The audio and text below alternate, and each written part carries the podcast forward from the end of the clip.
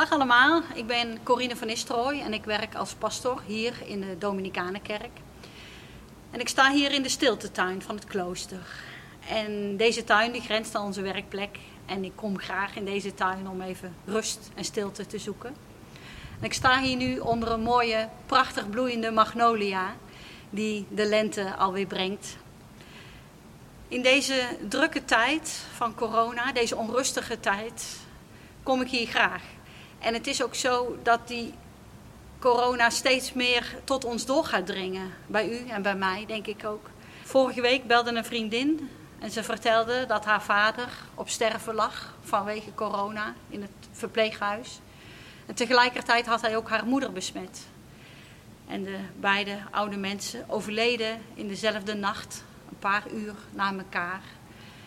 En die lieve vriendin, die verloor in één nacht allebei haar ouders. En zo komt het dan dichterbij en zien we hoe de corona om ons heen grijpt. Ook voor mijn broer bijvoorbeeld, die werd vorige week opa. En hij kon niet eens op kraamvisite en zijn kleinkind in de armen houden. Hij, kon, hij mocht alleen door het raam kijken. En hoe is het voor die jonge ouders die uitgekeken hebben naar de geboorte van het kindje... En dan geen visite mogen ontvangen. En mensen die hen komen feliciteren. Wie je ook spreekt, alle mensen hebben hun eigen verhaal. Ik zelf kon niet naar Santiago gaan lopen op bedevaart. En mijn vader in het verpleeghuis kan ik natuurlijk ook niet bezoeken. En ik ben gewoon maar aan het werk gegaan. Dus niks sabbatical, gewoon aan het werk. En we zijn veel parochianen aan het bellen. We horen verhalen van mensen over angst, en eenzaamheid. Dat de kinderen niet op bezoek kunnen komen. Dat ze zich alleen voelen en niet op straat durven gaan om boodschappen te doen. En ondertussen wordt het lente en sta ik hier onder die prachtige boom vol bloesem. En komt de natuur tot leven. Die natuur die gaat haar eigen gang.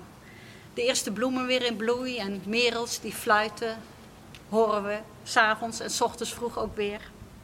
En een van mijn kinderen, die werkt nu thuis. En als ze na een hele dag laptop werken, elke dag maakt ze eventjes een wandelingetje over de dijk.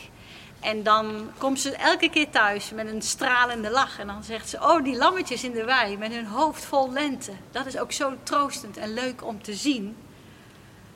Maar hoe bevreemdend is dat nu voor ons om angst en verdriet te voelen en tegelijkertijd nieuw leven om ons heen te zien ontluiken.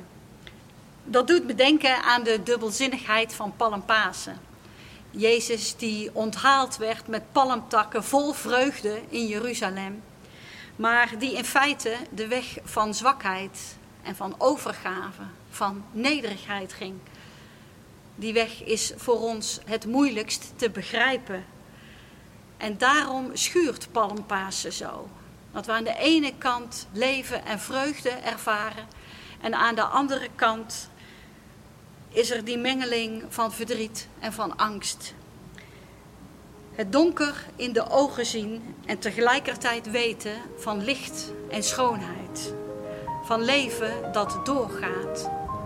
Dat samen is Palmpasen.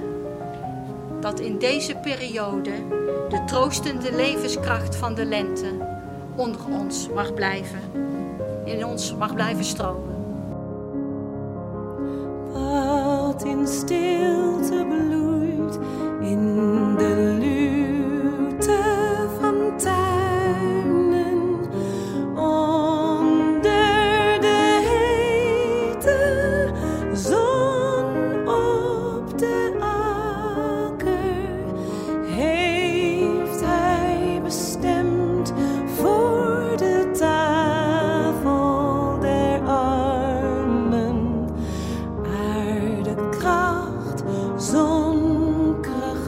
aardekracht zonkracht is hij